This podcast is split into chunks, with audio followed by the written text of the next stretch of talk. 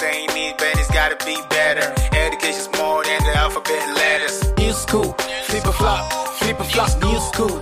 Flip a flop, flip a flop. It's a digital world we're living in and we're teaching in our own way. Hallo und herzlich willkommen zu unserem Podcast Gedankensplitter Schule. Mein Name ist Michael Fleischacker. Und mein Name ist Werner Schuster. Eine Sache, die mir schon am Herzen liegt, weil ich mir nämlich gedacht habe, was ganz wesentlich wäre, weil wir heute darüber geredet haben, ist äh, E-Learning und Ausstattung der Klassen mit Beamer oder Fernseher oder Boxen oder AV-Equipment und wie tut man und wie die Erfahrungen sind. Und das wäre ein super Thema eigentlich, oder? Definitiv ist sicher ein gutes Thema. Vor allem, ich glaube, da können wir schon auf unserer Erfahrung ein bisschen was erzählen drüber. Denn wir haben ja, glaube ich, in den letzten Jahren schon vieles ausprobiert. Vom Beamer, Fernseher haben wir vielleicht kleine, die alten Röhrenfernseher, die kennen wir ja noch von früher. Ähm, ja, ich glaube, da gibt es genug zum Erzählen. Und vor allem äh, ganz schön viele Rückschläge, oder? Haben wir zu erzählen. Und das ist vielleicht für die interessant, äh, dass auch Leute, die lange damit arbeiten, Rückschläge haben und einfach noch nicht das ideale Setup gefunden haben. Definitiv. Vor allem, es ist auch eine Geldfrage. So ehrlich müssen wir uns sein. Es kostet ja alles viel Geld, Technik. Und die ins Haus zu bringen, muss man sich sehr wohl gut überlegen, was wir uns kaufen wollen und was wir haben wollen. Weil so ein digitales Smartboard hört sich jetzt gut an. Die Frage ist, brauchen wir das überhaupt? Wollen wir so viel Geld ausgeben dafür, für das, dass ich einfach nur ein Bild drauf abspiele, weil ja am Smartphone oder am Device oder am Laptop der Kids und so alles machbar ist? Da können alle aktiv sein. Ist echt die Frage, da Geld zu investieren, ist für meine Meinung nach wahrscheinlich, wäre wirklich schade drum. Ja, vor allem ist für mich immer die Frage, äh, was, brauche ich? Ja, also natürlich kann ich mir an Lamborghini kaufen oder irgendwas, wenn ich äh, die tägliche Pendelstrecke zu fahren habe und wirklich Arbeitsviech brauche, dann ist es vielleicht überhaupt nicht das, was ich brauche. Ja? Nur weil es toll ist und weil es gerade en vogue ist, ist es ja nicht immer für alle das Richtige. Definitiv, definitiv.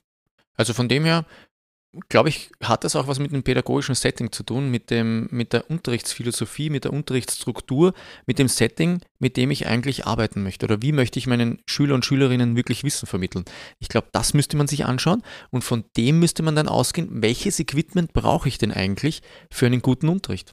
Für einen sinnvollen Unterricht, weil was ist ein guter Unterricht? Ja. Ja, die Frage ist auch, wie, wie nutzen es die Menschen? Ne? Wie, wie ist es, ist es sinnvoll, ein Equipment anzuschaffen, äh, auf das hinzuschulen, um dann drauf zu kommen, ja, das ist überhaupt nicht meine Arbeitsweise? Äh, oder ein bisschen vorher zu philosophieren, na, wie würde ich denn gern arbeiten und dann das richtige Equipment zu suchen für das, wie gern gearbeitet äh, würde?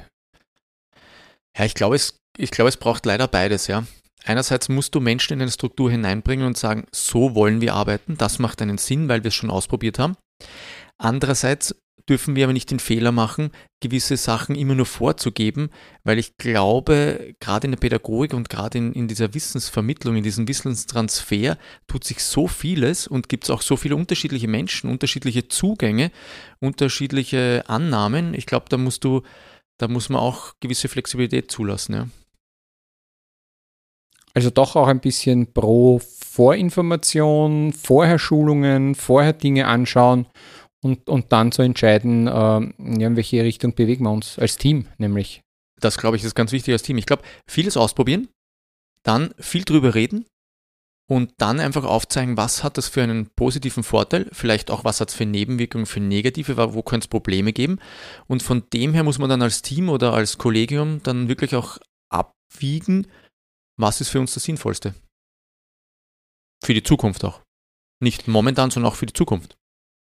Ja, aber wahrscheinlich trotzdem auch wichtig und das, weil du das für die Zukunft betonst, äh, dass man zulässt, dass man nach einiger Zeit äh, sagt, okay, es gibt andere Dinge, es gibt in anderen Bereichen Dinge, die sich entwickelt haben, was vor fünf Jahren, gerade in dieser, in dieser, äh, in dem Bereich, wo wir uns bewegen beim E-Learning mit dem Equipment, äh, vor fünf Jahren gab es das einfach so noch nicht. Und heute, nach heutiger Sicht, ist eigentlich das das Bessere. Das hätten wir uns damals schon gewünscht, dass es das kann jetzt kannst du das und dann muss man halt seine Entscheidung überdenken. Ne? Definitiv.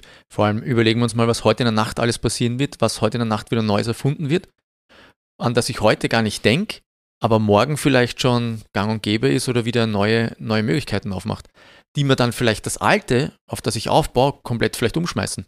Ja. Aber nur deshalb, weil ich es jetzt angeschafft habe oder weil ich glaube, dass es gestern gut war, beizubehalten und mich an den Strohhalm zu klammern, weil es irgendwann mal gut war, ist für mich nicht der Weg. Ich glaube, wir brauchen eine Flexibilität, aber trotzdem müssen wir eine gewisse Sicherheit schaffen. Ja, absolut. Glaube ich auch. Äh, ist für mich wieder ein bisschen auch äh, aber ein Plädoyer dafür, dass man nicht die teuersten Gerätschaften anschaffen sollte.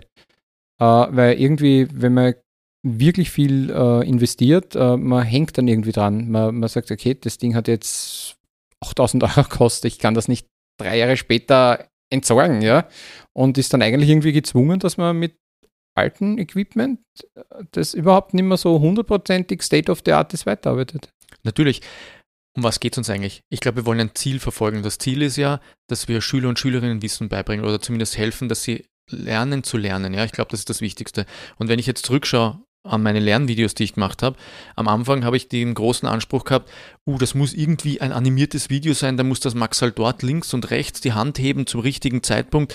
Das kostet aber so viel Zeit und ich habe ja nicht die Zeit, beziehungsweise auch das Equipment vielleicht, das so zu stellen, wie eine, wie eine Werbefirma machen kann. Oder vielleicht auch gar nicht das Know-how. Aber um was kommt es mir eigentlich an? Das Video muss zweckmäßig sein, es muss den, es muss das, ich muss das Ziel damit erreichen können.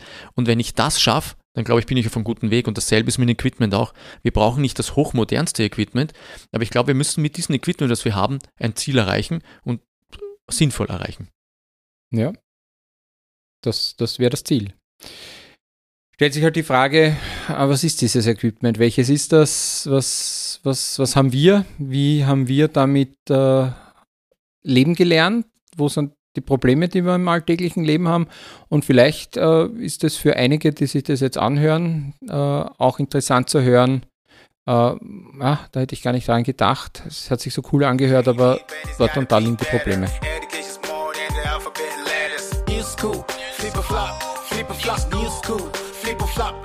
Flop, the digital world we're living in, and we're thinking in our own way. Now is the new way.